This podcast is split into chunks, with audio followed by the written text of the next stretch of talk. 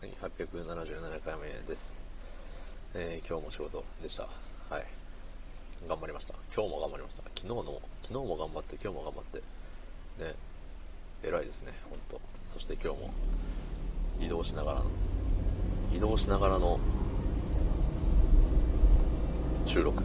録音でございます。はい。その本日12月31日土曜日22時25分でございます。はい。いやー、疲れたんですよ。なんかさ、この間テレビで見たのがなんだっけ、どうせ明日みんなさ初詣とか行くんでしょ、どうせ知らんけどどうせ初詣とか行くんでしょ、うん。でさ、そのお参りのマナーみたいな、マナーっていうか決まりみたいなさ、テレビで語ってらっしゃったわけよね。そう、お賽銭の金額でこれはダメですとかさ言ってたのよね、いろいろと。500円玉はダメとか、あとこれとこれとこれの組み合わせで何十何円もダメとか、まあいろいろあったんだけど、そう、その何でもよくねって思うのよ。そのさ、何でもあれじゃん、こじつけというか、うん、いやこじつけだよ、なんだって世の中。だけれどさ、その特にさ、その目に見えないもの、効果が見えないものみたいなのあるじゃん。因果関係がはっきりしないものってさ、もう言いたい方だよね。もう言ったもん勝ちみたいなところがあるのよね。そうだからさ、そのご縁がありますようにとか、なんかいろいろあるじゃない。それもさね、その神様的にはさ、そんなんいいから500円よこせよとか思ってるかもしれないよね。札じゃみたいな。そうだし、もはや神様ってそのお金がどうこうじゃないのかもしれないよね。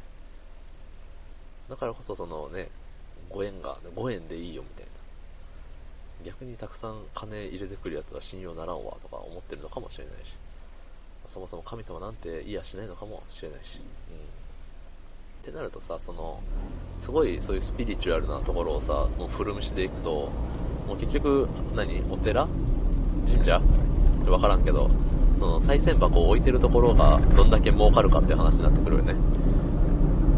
ってなるとさ、もうそらたくさん5円とかじゃなくて、それこそさ、もう500円、1000円、1000円みたいなあった方が儲かるわけよね。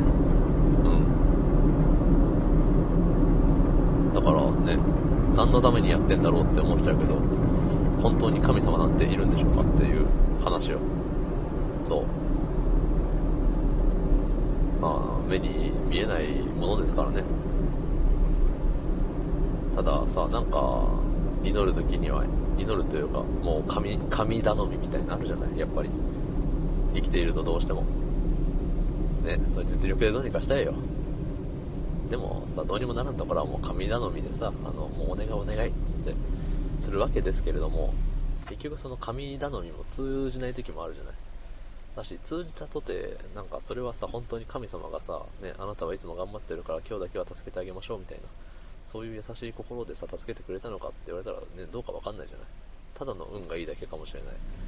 だし、その運を司っているのは神様なのかどうなのかよね。思わんすか。だってね、だってさ、もういろんな神様いますよっていう話もあるじゃない。もうこれこそ諸説ありますがっていうやつだけどさ、なんかいろんな神様います。じゃあどの神様がね、その運というかね、私たちの世界にいいこと悪いことをもたらしているのかとかね、わかんないよね。だから結局もう神様なんて当てにしてはいけないんだと思うんですよ。だから再選をしたところで本当自己満というか、あの時再選したから今年はいい一年になるみたいな、そんなんね、まあ思って折れるんだったら思った方が楽かもしれないけどね。なんかすごいぐちゃぐちゃな感じで今年おしまい。ありがとうございました。